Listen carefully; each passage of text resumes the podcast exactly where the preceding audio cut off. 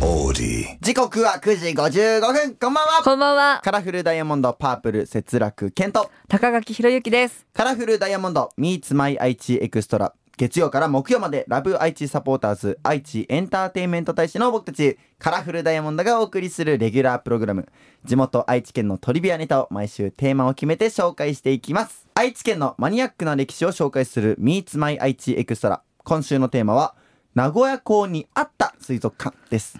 昨日、明治43年に森口漬けを開発した実業家の山田佐吉が作ったのが、名古屋教育水族館で、魚だけじゃなく、クジャクやワニ、猿までいたっていう話でした。えー他にもこの水族館は水牛やアシカもいて年間45万人も訪れる名古屋の人気スポットでした、えー、すごだけど大正元年開園して3年目に台風と高潮があって倒壊してしまいあましたら、え、その後どうなっちゃったの名古屋教育水族館を作った実用家の山田佐吉はこんなことではへこたれませんお現在の東築地小学校の近くに新たな水族館を再建しましたえー、この水族館にもたくさんの人が訪れるようすにごないりましたえ、でも今この水族館はないんだよね。そうどうなっちゃうの明日話すのそれは明後日話します明後日うん明日はその山田佐吉さん本人についてお話ししたいと思いますあーどんな人なんだろ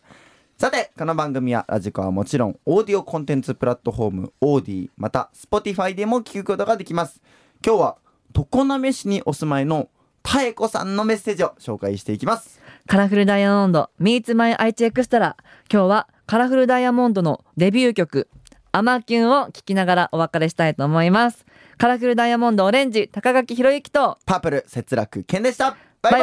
バイイさあこの空間がやってまいりましやたってまいりま自し由な空間ですた、おーいえー、カラフルダイヤモンド高垣ひろゆきと節楽健ですはい今週は二人で話していきたいと思います、おーいえー、ではメッセージ紹介しますお願いします今日紹介するのは常滑市にお住まいの妙子さんたえこさ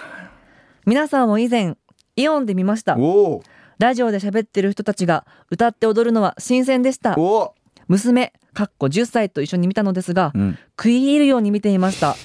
また常滑に来たら娘と遊びに行きます元気にお過ごしくださいとのことですあー最後一番いい ね妙子ちさゃんんと趣あった健ね康を祈ってくれてる、うんとイオンってことは常滑かな常滑市にお住まいだからそうかなあイオンモール常滑に見に来てくれたのかなこれもしかしいや違うと思うけどさ、うんこのイオンモールとこの名さんで僕たちこの「アマキュン」のねリリースイベントも何度かさせていただいてるんですけれども、あのウォーターイベントうんあったじゃん、うんあれだとしたらちょっと面白いことになってるあの時かなえどうなんだろうたねたた確かにうん娘も食い入るように見ていましただから食いつたかあらの水水かけ合う姿をすごいなんだこれっ てな食い入るように食い入るようにすごい、ね、見てたのかもしれない。お母さんってこと確だかよにね太鼓さんあれあれあのウォーターイベントってね水をかけ合うんですけどファンの人と、結構